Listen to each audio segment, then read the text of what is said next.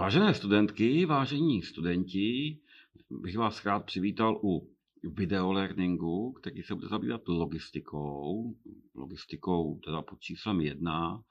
E, úplně na úvod, pojďme si říct, co to vlastně to slovo logistika, z čeho nám vzniklo, nebo kde má nějakou svoji historii. No, tak tady se můžete podívat na různé významy, ať už to slovo logos, což to znamená rozum, nebo nějaké anglické výrazy, tu loď, znamená skrýt se, zachytit se, tak nám nějaký dávají jako nějaké vodítko eh, k tomu, že vlastně se to týká nějakého rozumového eh, počínání, kdy si jako máme něco zaopatřit, máme něco spočítat. No a zase teda logicky z toho nám jako plyne, že to zaopatřování většinou v minulosti se týkalo především nějakých vojenských operací, respektive obchodování. Takže jako tohleto slovo, tahle ta celá disciplína té logistiky vyplývá právě z těchto dvou činností člověka, to znamená, byť to není nic pozitivního, tak ty lidé v historii v minulosti válčili a válčí na některých územích dodnes. A s tím samozřejmě souvisela obrovská nutnost dobře zásobovat eh, to vojsko. Eh, jak to říkal velmi hezký byzantský císař Leon VI. moudrý, mužstvo je třeba zaplatit, příslušně vyzbrojit a vybavit ochranou i municí, včas a důsledně se postarat o jeho potřeby a každou akci v polním tažení příslušně připravit. Pokud se to ne, ne, nedělo takto, tak samozřejmě potom to z hlediska eh, té války, těch bitev byl velký problém. Druhá věc je to obchodování a my se tady můžeme podívat, to je římská říše. Římská říše vlastně na tom obchodování vznikla. Eh, římská říše k obchodování využívala středozemní moře, no a to bylo to obchodování vlastně byl zdroj jejího bohatství, ale nejenom to středozemní moře, protože po, po té, co se ta římská říše začala rozvíjet směrem třeba i do západní Evropy a dál, no tak a vlastně obepnula ta římská říše celé to středozemní moře, no tak snahou bylo vytvořit, dneska bychom tomu řekli silniční síť nebo dálniční, možná dálniční síť, když samozřejmě parametry, parametry by to asi eh, tenhle ten pojem nesplňovalo, ale nějakou silniční síť, která v nějakém maximu podle odhadů Eh, tvořila cirka desítky tisíc, odhady hovoří až o 85 tisících kilometrů. A byly to relativně velmi kvalitně budované silnice s tím, že jejich účel byl zaprvé vojenský, sloužilo to většinou k tomu, aby se ty armády mohly rychle přesouvat.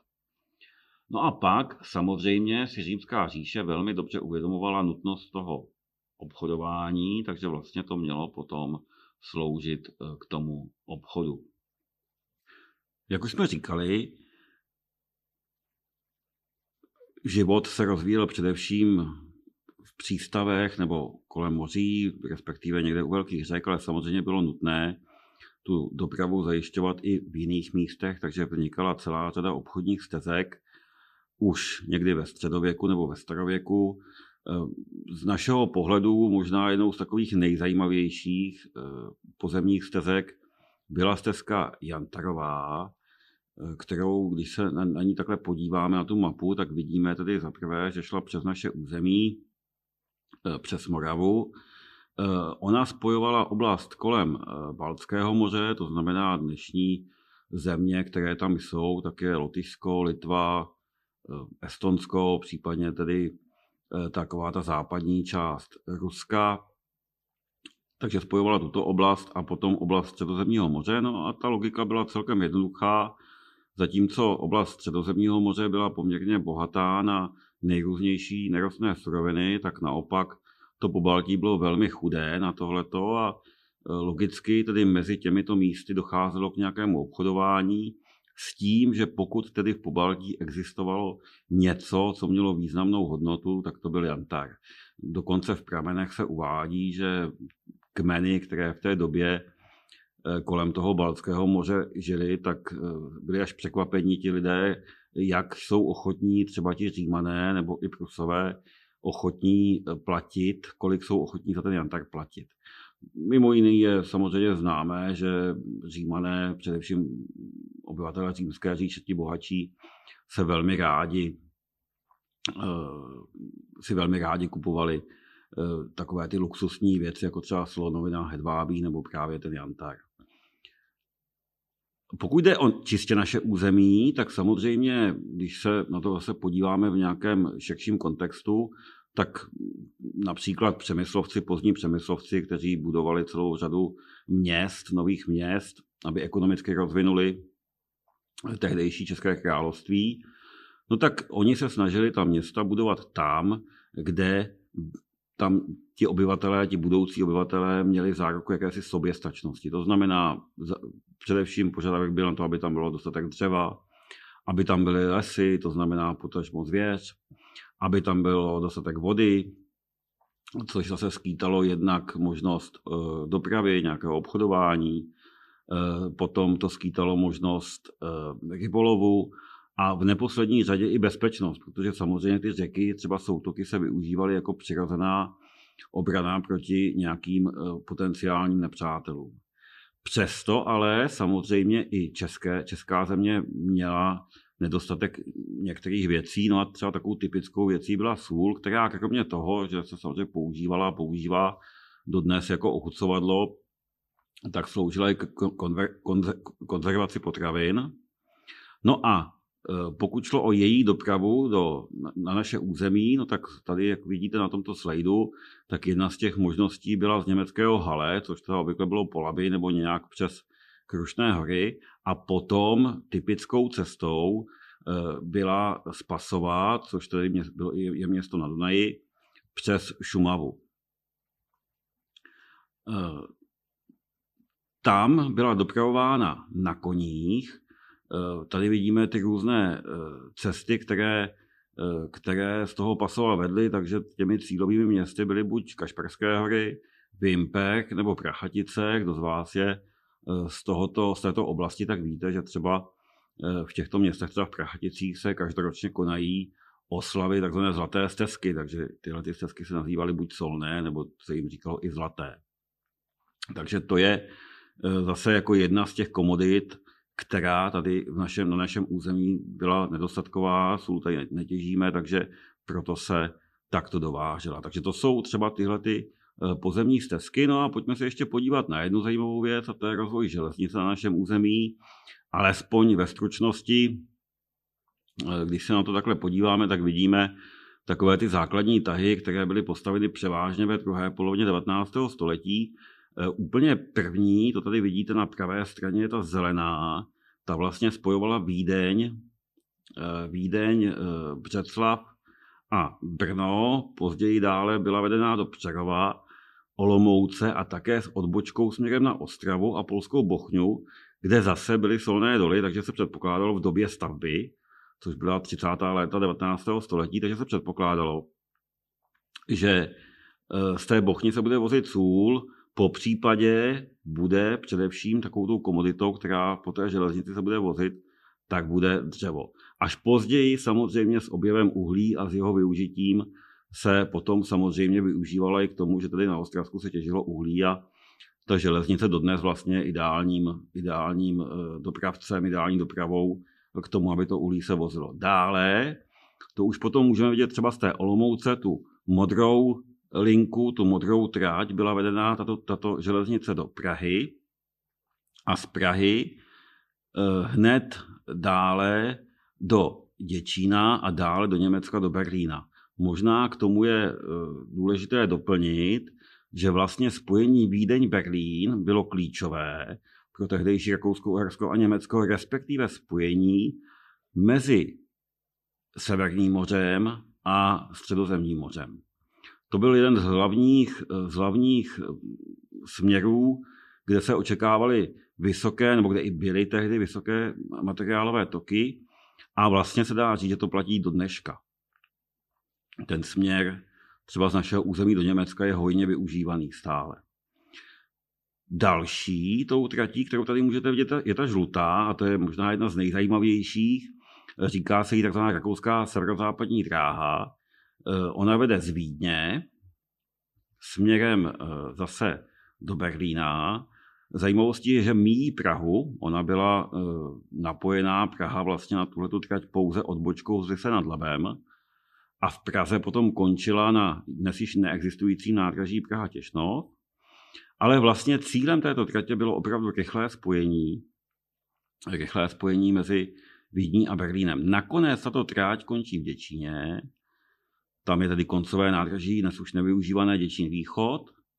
A e, odtamtud jednak je tedy tato trať e, přes Labe vedena a napojena na tu levobřežní železniční dráhu, a potom dále do Německa, respektive je e, protažena vlečkou e, do e, děčínské části, která se, která se jmenuje Loubí, kde bylo vybudováno překladiště mezi železniční a vodní dopravou. Takže je to vlastně i zajímavý, velmi zajímavý příklad toho, jak v 19. století se začala rozvíjet kombinovaná doprava.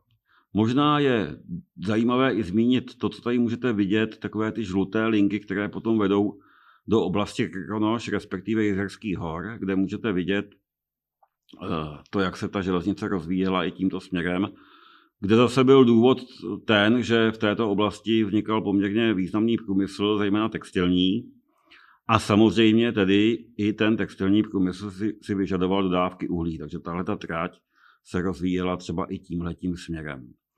Zase platí, když se na to podíváme historicky, eh, tak eh, pochopitelně severní část našeho území má daleko hustší tu tráť, je to daleko průmyslovější oblast, než ta část jižní, která je více průmyslová. Také platilo eh, tam, kde se vedla železnice, pochopitelně, tak tam ten průmysl vznikal. Můžeme to v podstatě vidět ve většině měst, ve většině měst, kam v 19. století ta železnice byla přivedena. Pokud bychom si měli zhrnout to, jak ta logistika se vyvíjela potom, dejme tomu, v těch posledních eh, dvou stoletích, tak samozřejmě eh, je tam několik klíčových, eh, klíčových období. Můžeme ten přelom toho 18. a 19. století, tam mluvíme o začátku průmyslové revoluci, a o akceleraci výroby. To znamená, docházelo tam k větší dělbě práce, ty výrobní objemy byly najednou daleko větší. No a s tím souviselo i to, že se objevovaly nové dopravní prostředky. Já dneska říkám, že vlastně tam existovala synergie. Synergie mezi tím, že se více vyrábělo, ale zároveň, zároveň přicházely nové dopravní prostředky, které byly schopny tuto výrobu jednak umožnit, to znamená dodávkami, dodávkami materiálu, Eh, dodávkového materiálu do těch továren, respektive, respektive možnou vyšší dělbou prací nejenom v rámci té třeba jedné manufaktury nebo jedné továrny, ale i té dělbě práce na větším území, kde si ta továrna mohla objednávat nějaké polotovary z okolí. A zároveň tím, že teda ta, ta doprava byla schopná potom dodávat to finální zboží na trhy. Můžeme mluvit i o tom, že velký přínos v tomto měly války, tím nechci nějak schvalovat nějaké válečné stavy, ale samozřejmě ty války v tomhle akcelerovaly ten technický vývoj. A například v první světové válce se ukázalo, že není možné v té logistice spoléhat pouze na železnici. Prostě není možné vést bitvu pouze tam, kde vedou koleje, no a to vedlo k obrovskému rozvoji silniční dopravy. Samozřejmě to bylo jako umožněno i předchozími objevy nebo vynálezy, to znamená tím, co dělal třeba eh, Henry Ford, a nebo teda před ním ještě Karl Benz, to znamená vývoj toho automobilu. Po druhé světové válce eh, ta logistika už přestávala být pouze tou, tou vlastní dopravou. Eh, to znamená, přidávaly se tam další činnosti, jako je marketing, jako je obchod, jako je řízení zásob a můžeme třeba, pokud se podíváte na, tu, na ten video Learning Logistika 2, no, tak tam jsme mluvili i o tom, že vlastně v 50. letech se eh, v Toyotě, v 50. letech 20. století se v Toyotě eh, rozvinul asi nejznámější logistický princip nebo logistická technologie a to je just in time.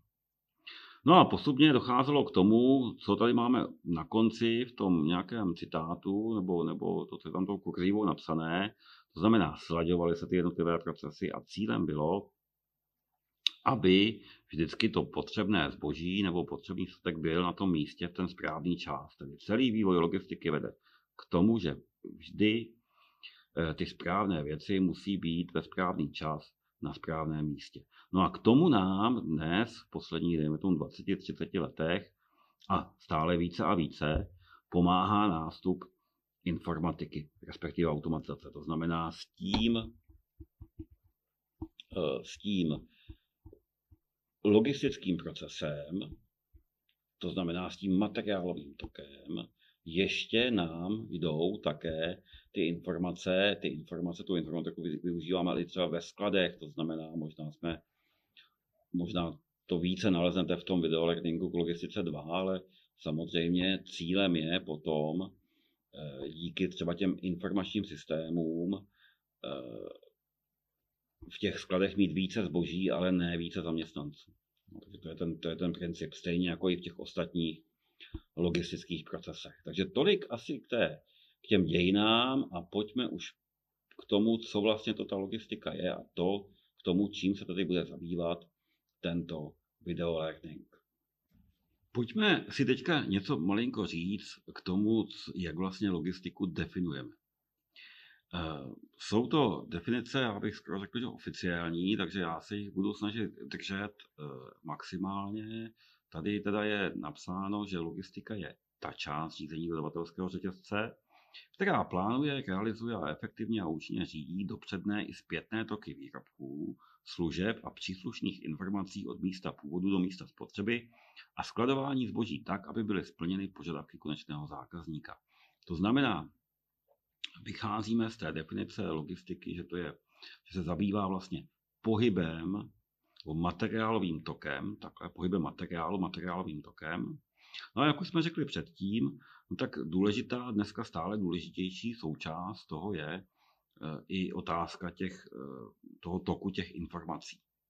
No a samozřejmě potom mluvíme o skladování zboží, to znamená, cílem je naplnění požadavků konečného zákazníka, to znamená, samozřejmě to skladování zboží by nemělo snížit užitnou hodnotu toho zboží, nebo naopak v některých případech u technologických zásob ji může vlastně i zvýšit. No a zároveň to skladování, jak jsme se můžete podívat v logistice 2, no tak eh, to skladování vlastně je velmi důležitá eh, činnost z hlediska nákladů. To znamená, snažíme se u něj minimalizovat náklady. Eh, typické aktivity logistiky, no tak je to samozřejmě doprava, zpráva vozového parku, skladování, manipulace s materiály, objednávky, návrh těch logistických sítí, řízení zásob, eh, plánování nabídka poptávky, no a obecně teda řízení poskytovatelů logistických služeb. Takže to všechno vlastně tam patří. My se toho nějak v, těch, v tomto videolearningu, ale dotýkáme se toho i ve videolearningu 2, Eh, takže budeme se tomu nějak věnovat, těm jednotlivým věcem. A, a postupně tady v tomto videolearningu tady se budeme zaměřovat především na otázku eh, té dopravy. No a poslední k tomu poznámka, řízení logistiky je integrující funkcí, která koordinuje a optimalizuje všechny logistické činnosti, Stejně jako se podílí na propojení logistických činností s dalšími funkcemi, včetně marketingu, výroby, prodeje, financí a informačních technologií. Tato definice nám vlastně říká to, že všechny činnosti v té logistice a jejich celá řada, když si představíte, představíte někde jako to, od toho úvodního, úvodního, třeba úvodní těžby nějakých surovin až po nějaký prodej finálního výrobku, co vlastně všechno je mezi tím, tak je maximální snaha o to, aby tyhle ty činnosti byly eh, propojené a k tomu nám vlastně slouží potom eh, to řízení té, té logistiky, toho logistického systému. Tak, v dalším, eh, v dalším videu se podíváme na logistický systém. Říkáme, že ten logistický systém je tvořen sociálními, technickými a ekonomickými prvky A můžeme ho dělit na makrologistiku, mikrologistiku a nanologistiku. Už jsem předtím říkal, že velmi důležité je to propojení těch systémů, ta součinnost, ta schopnost vlastně vytvářet synergie eh, mezi těmi systémy. Já jenom tady zmíním, že v tomto videolearningu se budeme primárně zaměřovat na makrologistiku. Eh, už jsem říkal, že ten logistický systém je tvořen systémy technicko-technologickými, řídícími, informačními a komunikačními. No a za cíl, vlastně cílem toho logistického systému je maximální spokojenost zákazníka, udržení pozice na trhu, to, to tedy znamená, že ta spokojenost toho zákazníka znamená, že si ho udržíme. No a samozřejmě vnitřním cílem toho logistického systému je dosahování jeho struktury nebo vytváření struktury toho logistického systému tak, abychom minimalizovali náklady. To je velmi důležité. Jo. A vlastně nemůžou tyto, tyto dva eh, cíle jít proti sobě. To znamená, nemůžeme minimalizovat náklady tak, aby jsme měli problém právě třeba s, tou, s, tou, s tím naším podílem na trhu nebo s naší pozicí na tom trhu, případně aby nám ti zákazníci odcházeli. To znamená, to je sladění těchto dvou cílů je jedna z klíčových věcí v tom logistickém systému. My jsme eh, říkali, že teda ten, ten logistický systém dělíme na makrologistiku, mikrologistiku a nanologistiku. My se v tomto videolearningu budeme zabývat makrologistikou. A to je vlastně primárně doprava jednak surovin do toho podniku nebo nějakých polotovarů, případně dalších potřebných věcí. A potom distribucí, to znamená distribucí dopravou finálních výrobků směrem na ten trh. Může v tom být například i zahrnutý, zahrnutá doprava odpadu. To je taky důležitá, stále důležitější, důležitější věc je nakládání s odpadem. A s tím spojená otázka třeba i nějaké další recyklace. Na tomto obrázku, který už asi znáte z videolearningu eh, Logistika 2, Eh, tak můžete vidět vlastně to rozčlenění té, té logistiky. My jsme se v tom videolearningu 2, tam se zabýváme tou logistikou výrobní, sklady a takovýhlemi věcmi. Tady se budeme víc zabývat, nebo primárně zabývat logistikou dopravní.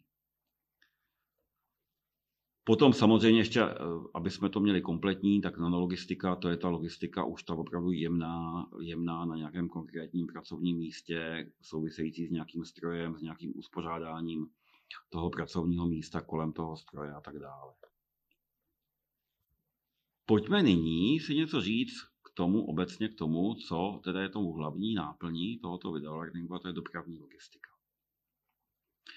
Jaké jsou obecně činnosti logistiky? Tak doprava, teda mluvili jsme o tom, je to nositel toho hmotného toku. Potom činnost skladových systémů, řízení zásob, manipulace s materiálem, to znamená i nějaká doprava uvnitř toho podniku, balení, eh, Mluvili jsme o tom, a to se týká celého toho logistického procesu zpracování a přenos informací. Služby, tam můžeme řadit nakládku, vykládku, ale budeme mluvit například i o kombinované dopravě, takže tam je další teda pojem, to je překládka. No a s tím vším samozřejmě nějak souvisí dokumentace. Dopravní logistika, ta doprava nám tady působí jako nositel pohybu hmot. To znamená, je to ta doprava, která prostě fyzicky zajišťuje to vlastní přemístění. A Mezi její hlavní vlastnosti patří, že teda nevytváří žádné hmotné statky. Eh, říkáme, že tedy ta do dopravu nemůžeme dělat takzvaně na sklad, to znamená, je to služba. Vlastní tou hodnotou je přemístění do místa spotřeby a to samozřejmě, sledujeme tam nějaké parametry, to znamená například dělba přepravní práce, budeme o tom mluvit, to znamená, každý ten přepravce si nějakým způsobem volí ten dopravní druh, který pro něj je ten nejefektivnější. Samozřejmě to chceme zase dělat v maximální kvalitě. Kvalita v dopravě je opravdu velmi důležitá. Jo, a vyjadřují to i různé průzkumy, prostě ty, ty, ty, ti zákazníci, ti přepravci, velmi, pro ně kvalita té vlastní přepravy je opravdu velmi důležitá. No a samozřejmě snaha o minimalizaci nákladů. Eh, když se budeme bavit o kvalitativních vlastnostech dopravy, tak navážeme na to, co jsme říkali před chvilkou. Tak těch je několik. Můžeme mluvit o schopnosti vytvářet sítě.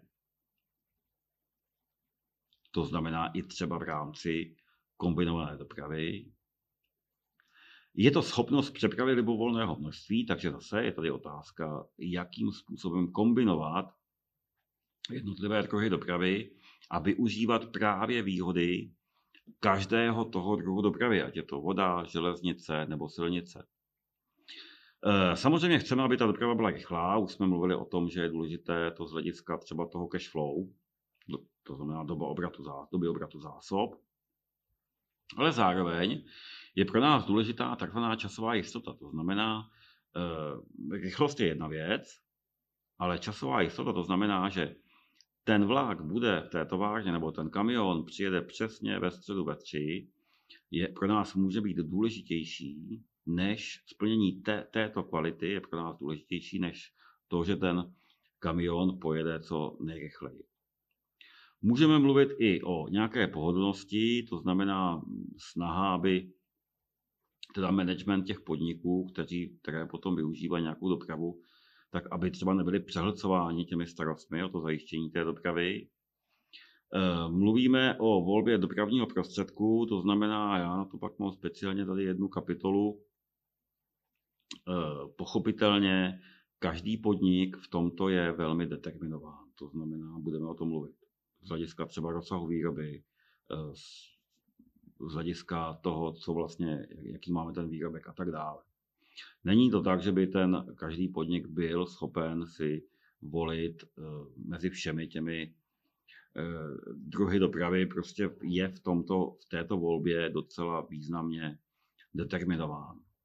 No a potom otázka samozřejmě bezpečnosti, to znamená, chceme, já tady mluvím samozřejmě jakoby o té nákladní dopravě, kde tam asi především máme tu logistiku, ale budeme mluvit i o osobní dopravě a tam samozřejmě bezpečnost je jedna z klíčových věcí. No a případně teda samozřejmě poskytování nějakých dalších doplňkových služeb eh, tou logistickou společností.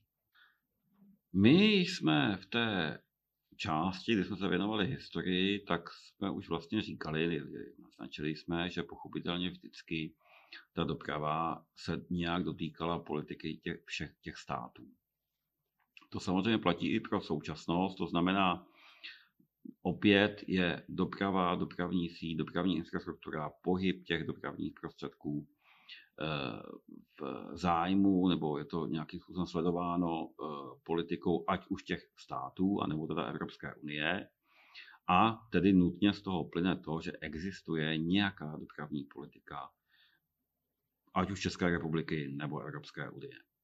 Úplně nějaké zásadní konstatování je na tomto slajdu, to znamená cílem dopravní politiky Evropské unie je zajistit hladký, efektivní, bezpečný a volný pohyb lidí a zboží po celé Evropské unii prostřednictvím integrovaných sítí využívajících všechny způsoby dopravy.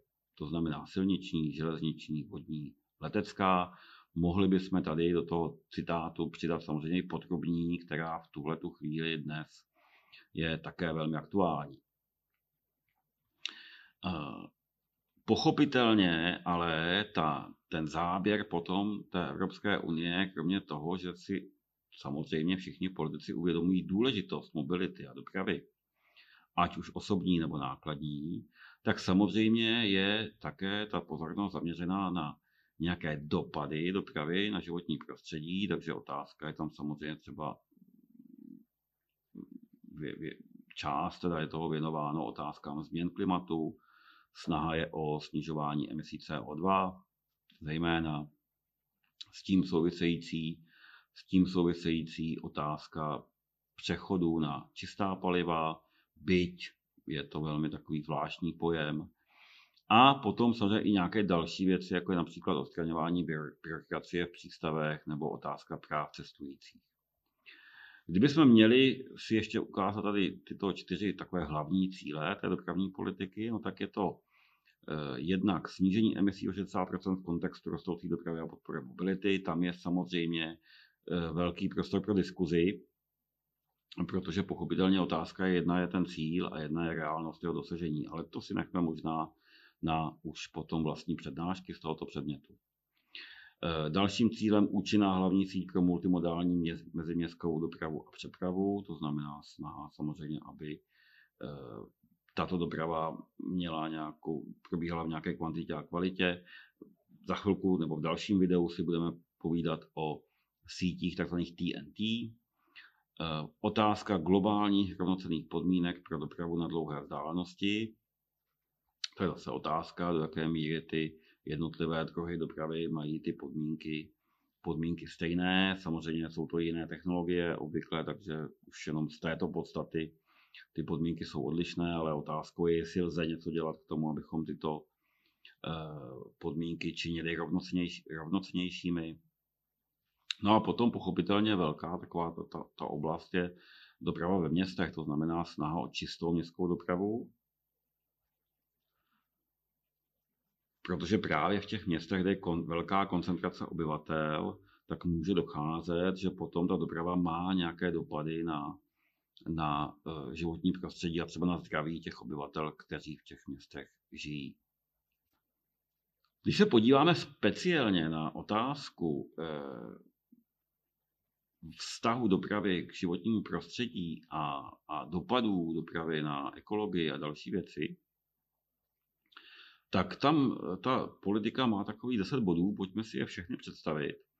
Eh, první je, bod říká snížit používání konvenčně poháněných automobilů v městské dopravě do roku 2030 na polovinu a tak dále, tak dále. Eh, samozřejmě klíčový cíl tam je to omezení emisí CO2.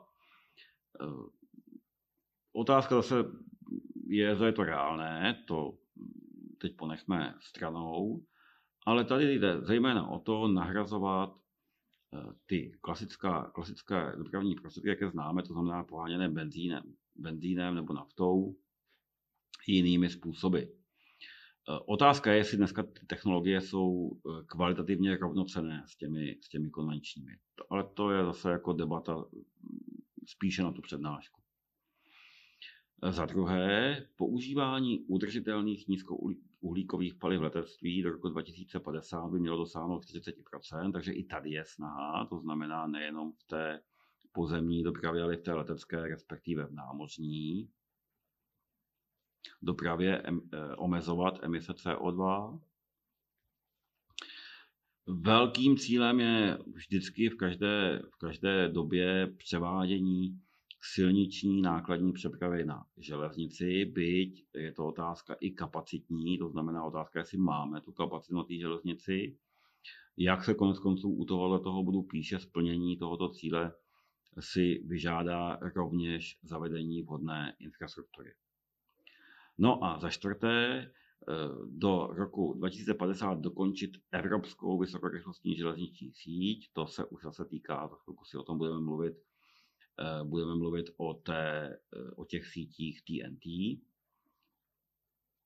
Do roku 2030, to je pátý bod, zprovoznit takzvanou celounijní multimodální hlavní síť TNT s tím, že do roku 2050 by tato síť byla vysoce kvalitní a vysoce kapacitní a existoval by odpovídající soubor informačních služeb. Takže to, je to, to jsou ty sítě TNT a za chvilku se k ním dostanu v dalším videu. A tady už i vidíme to, že je tam důraz na ty informace propojení eh, letišť eh, na železniční síť. Víme, že toto je třeba problém i tady v Praze, to znamená letiště Václava Havla nemá žádné napojení na železnici a myslím si, že to je velká chyba, že něco takového nemáme. Kdo z vás to zná, pochopitelně z jiných velkých měst, no tak pochopitelně je velkou výhodou, pokud si můžete už na tom letišti přestoupit na vlak a pokračovat někam dál. Sedmý bod, zavést modernizovanou infrastrukturu uspořádání letového provozu. Potom dále osmý bod vytvořit rámec pro informační řídící a platební systém evropské multimodální dopravy. Tady samozřejmě se mluví o roku 2020, ale tam asi ty cíle byly poněkud, dosažení těch cílů byly zkomplikovány, bylo zkomplikováno tou pandemií covidu. Do roku 2050 snížit počet úmrtí v silniční dopravě téměř na nulu, no tak tady samozřejmě se můžeme bavit o tom, zda je něco takového reálného. Bohužel asi vždycky bude platit, že ta doprava s nějakými ztrátami na životech bude vždycky spojená.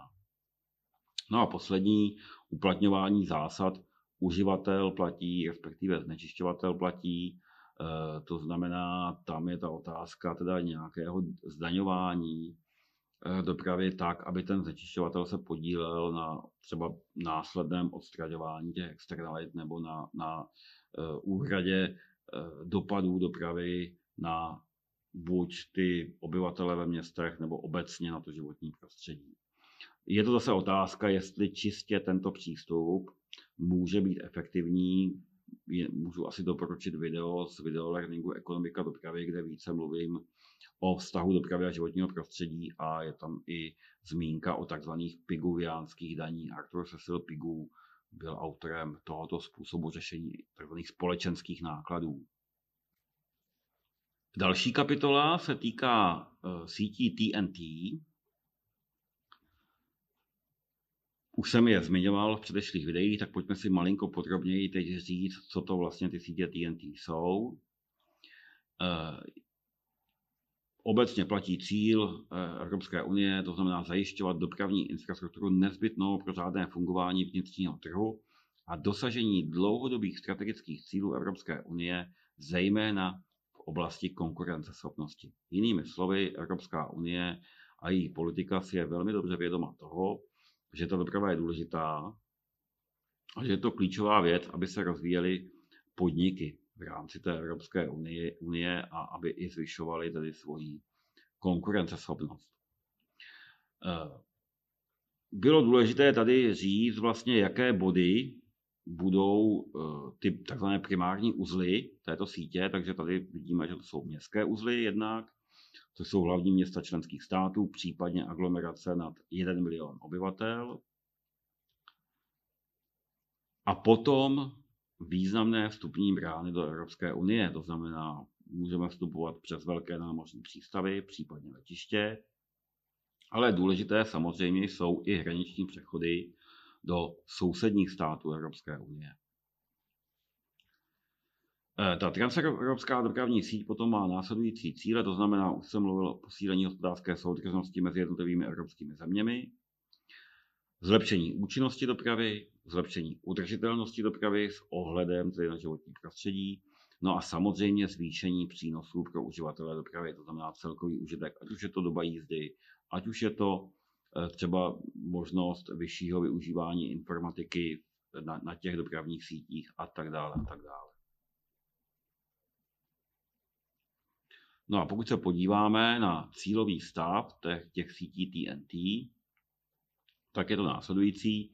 Já bych se tady jenom věnoval těm hlavním eh, částem, které tady nějak souvisí s naší zemí, s Českou republikou. Takže první, co tam můžete vidět, je ten Baltsko-Jadranský koridor. To znamená, nás se týká úsek od Katovice, Ostrava, Brno a Vídeň.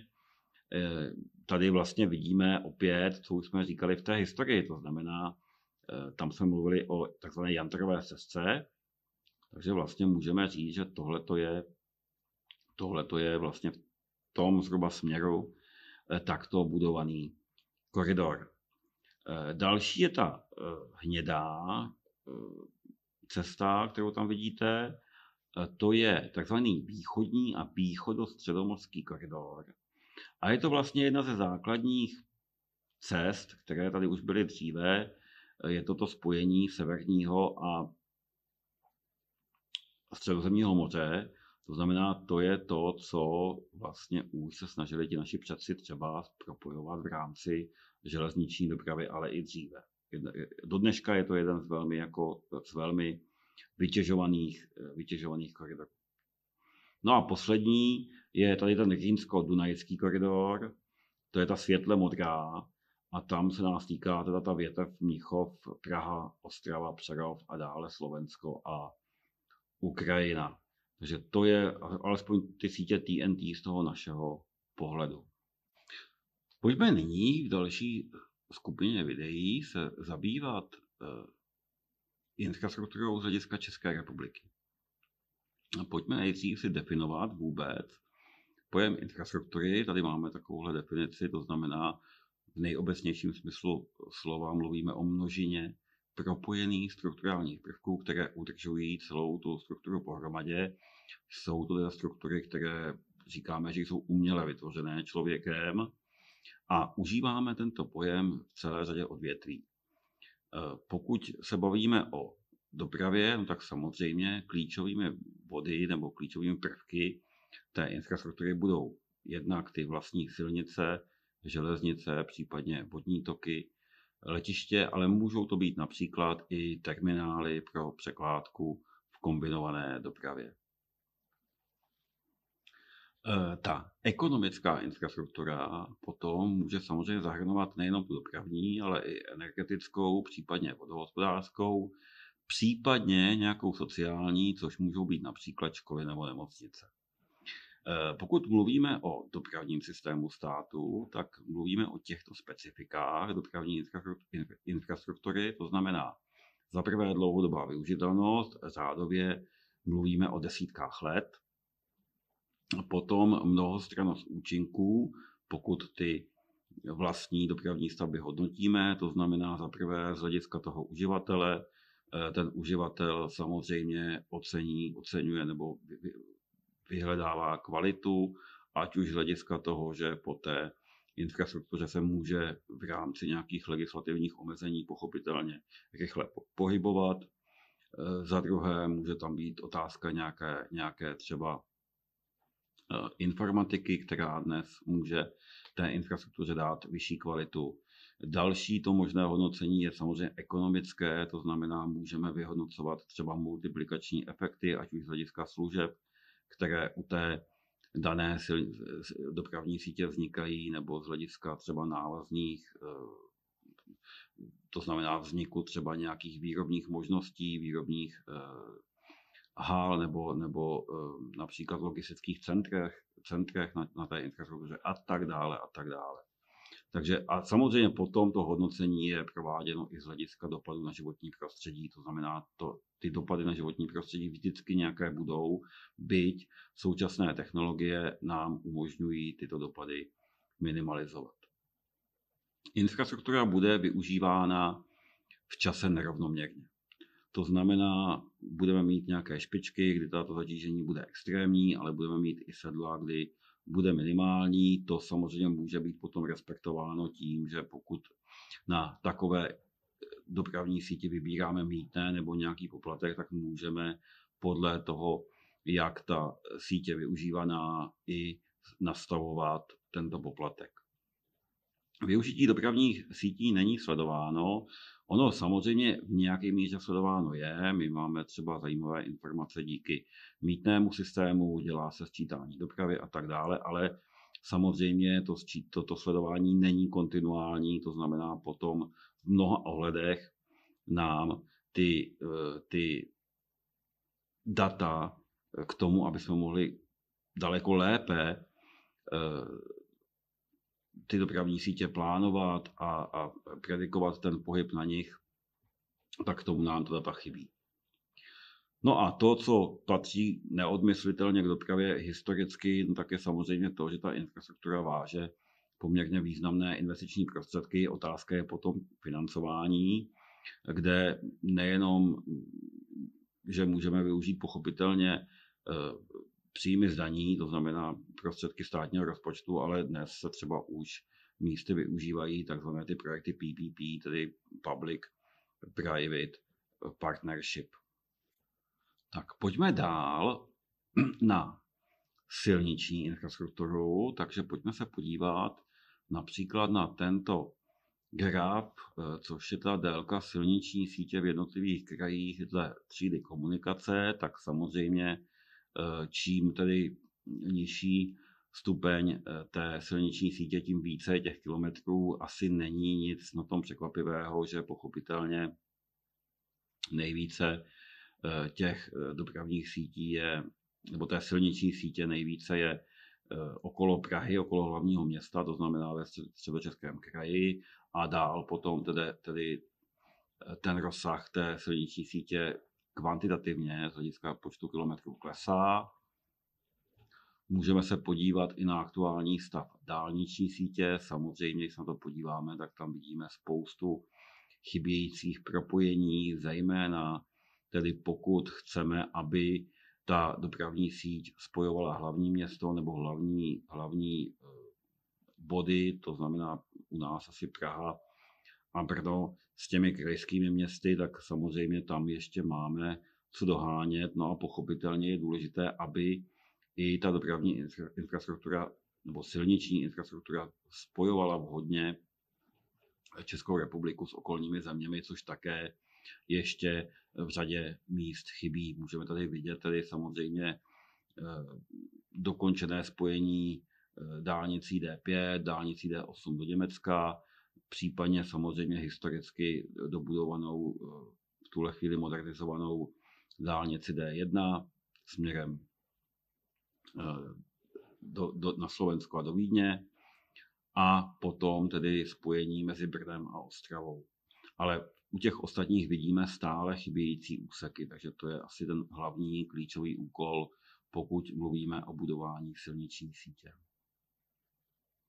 No a tady ještě ten, ten obrázek nám ukazuje, jak, které ty silni, jak, jak, která ta část silniční sítě je spoplatněná mítným systémem, takže vidíme zase červeně dálnice, eh, žlutě silnice první třídy. Eh, nebudu tady rozebírat eh, výši mítného, ale je tady odkaz, můžete se podívat na stránky mito.cz.eu, kde teda ty sazby jsou uvedeny a aktualizovány byly 1.1.2021, kdy tady zase došlo k nějakému navýšení, respektive e, změnám e, té struktury, to znamená odlišujeme, e, rozlišujeme to mýto jednak podle dopadu toho dopravního prostředku na životní prostředí, to je jedna, jedno zásadní rozlišení, a potom pochopitelně i podle času využívání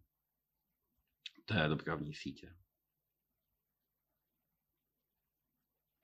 No, můžeme se podívat eh, na výnosy z toho míta ještě, což je taky zajímavý graf. Vždycky teda vidíme, že jednak teda ty eh, příjmy eh, rostou, nicméně to, co je asi tady jako důležité, je to, jakým způsobem rostou příjmy od zahraničních dopravců a jak od tuzemských. To znamená, vidíme, že ty zahraniční eh, v roce 2017 už dohnali, dohnali ty české dopravce, jinými slovy, čeští dopravci eh, mají velmi silnou konkurenci eh, v dopravcích ze zemí toho bývalého socialistického bloku, to znamená zejména Polsko, ale i další, jako je Litva nebo Rumunsko, další tyto země. Pokud jde o železniční infrastrukturu, železniční síť, tak můžeme si ukázat tento obrázek. To znamená, ten nám vlastně ukazuje eh, to, jak je, jak je hustě vlastně je naše země protkaná železniční sítí. A samozřejmě, co je na tom velmi jako dobře vidět, je to, že eh, ta severní část, ta průmyslovější, eh, tak u ní je ta hustota železniční sítě významně vyšší.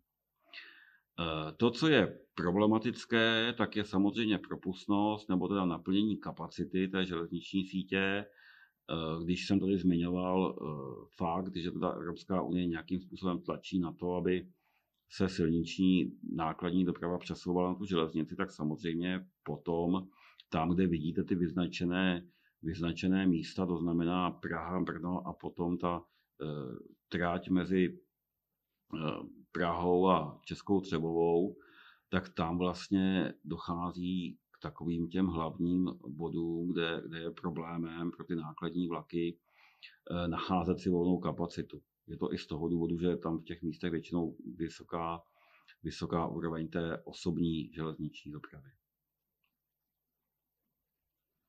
Z hlediska dalšího rozvoje je asi klíčová pro tu železniční dopravu výstavba vysokorychlostních tratí.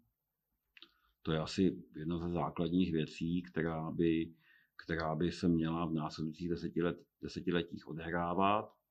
No a pak samozřejmě tam jsou takové dílčí úkoly, to znamená navyšování kapacity už těch existujících železničních tratí, eh, pochopitelně nutná elektrizace železničních tratí, to znamená i s ohledem na tu ekologii.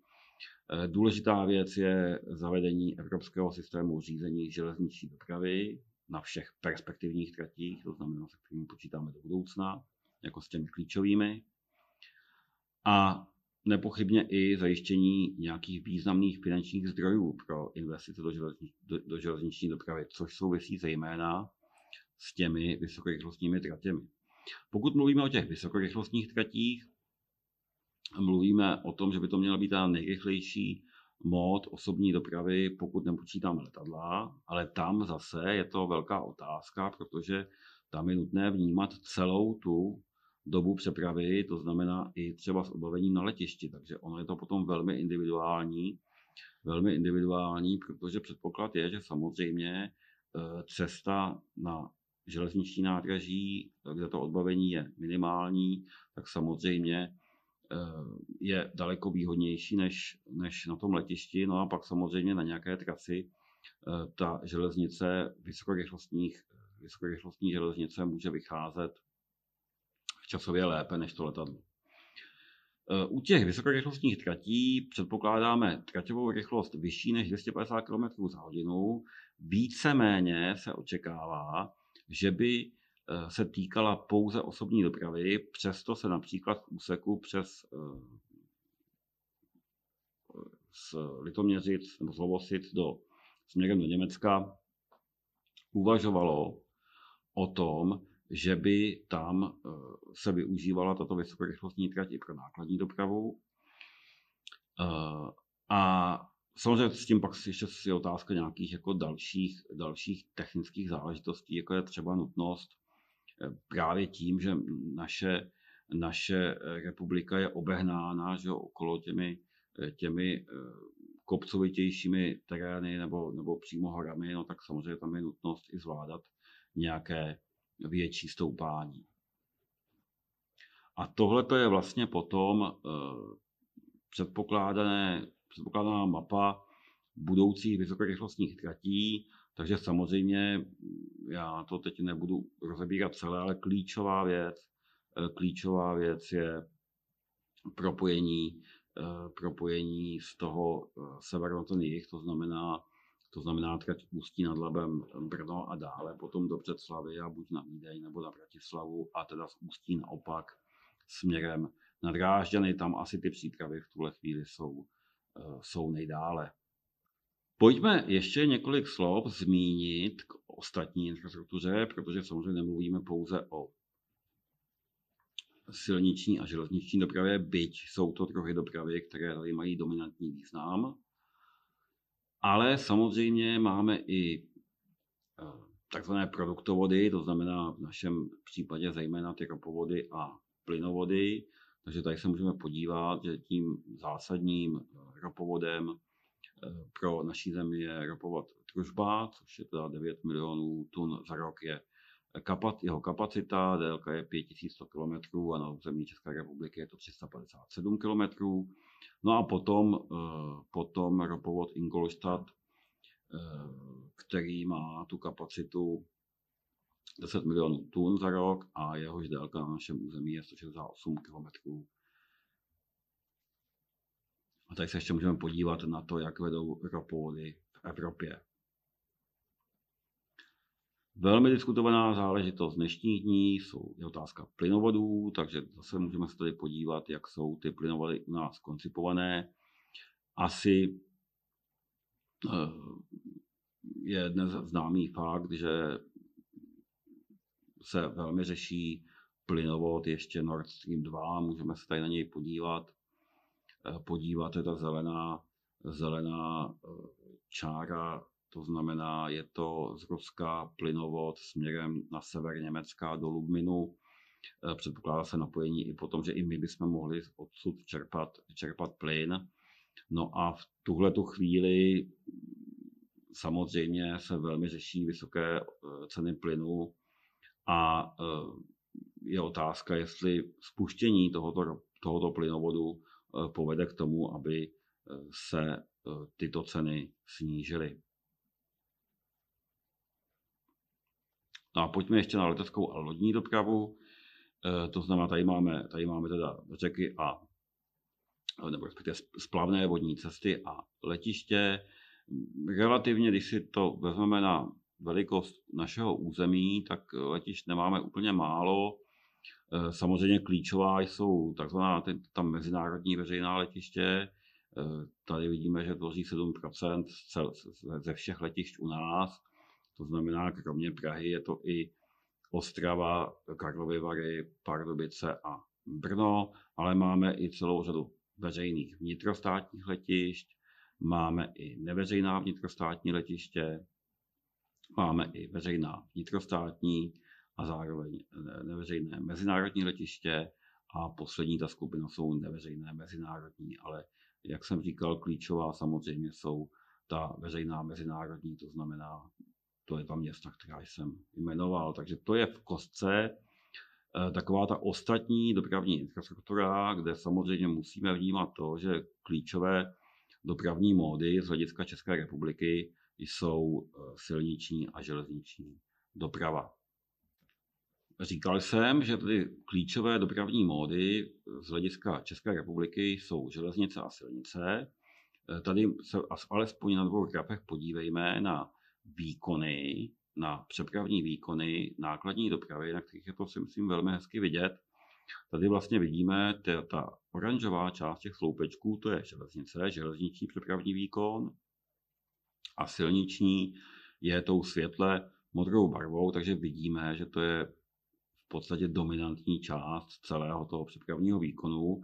A to ostatní, to znamená vnitrozemská vodní doprava, letecká, doprava a případně doprava těmi ropovody už je to marginální. Byť samozřejmě nemůžeme říkat, že by to bylo nedůležité. To znamená třeba ty, ty ropovody nebo, nebo obecně, obecně produktovody samozřejmě mají svůj význam stejně jako ta letecká nebo vodní doprava. Samozřejmě vodní doprava je u nás limitována tím, že je velmi omezená splavnost těch řek a je otázka, jestli se s tím letím do budoucna něco povede udělat. Možná, že nejznámější projekty, které, kterých se jako hodně mluví, jsou eh, kanál Dunaj Odra Labe a potom splavnění dolního, dolní části Labe, to znamená směrem do Německa, ale zatím v tuhle chvíli nic nenaznačuje tomu, že by eh, tyto projekty se v brzké době realizovaly.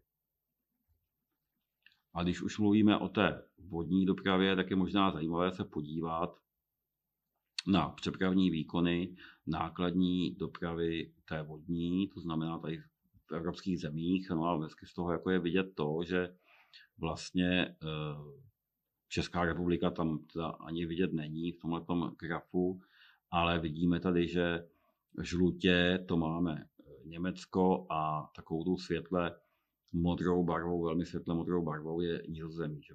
Takže tyto, ty, tyto země tím, že mají přístavy a že mají ty kanály, tak pochopitelně se tam odehrává i oproti teda třeba té České republice nebo, nebo jiným zemím i významný, významná ta vodní nákladní doprava po těch řekách.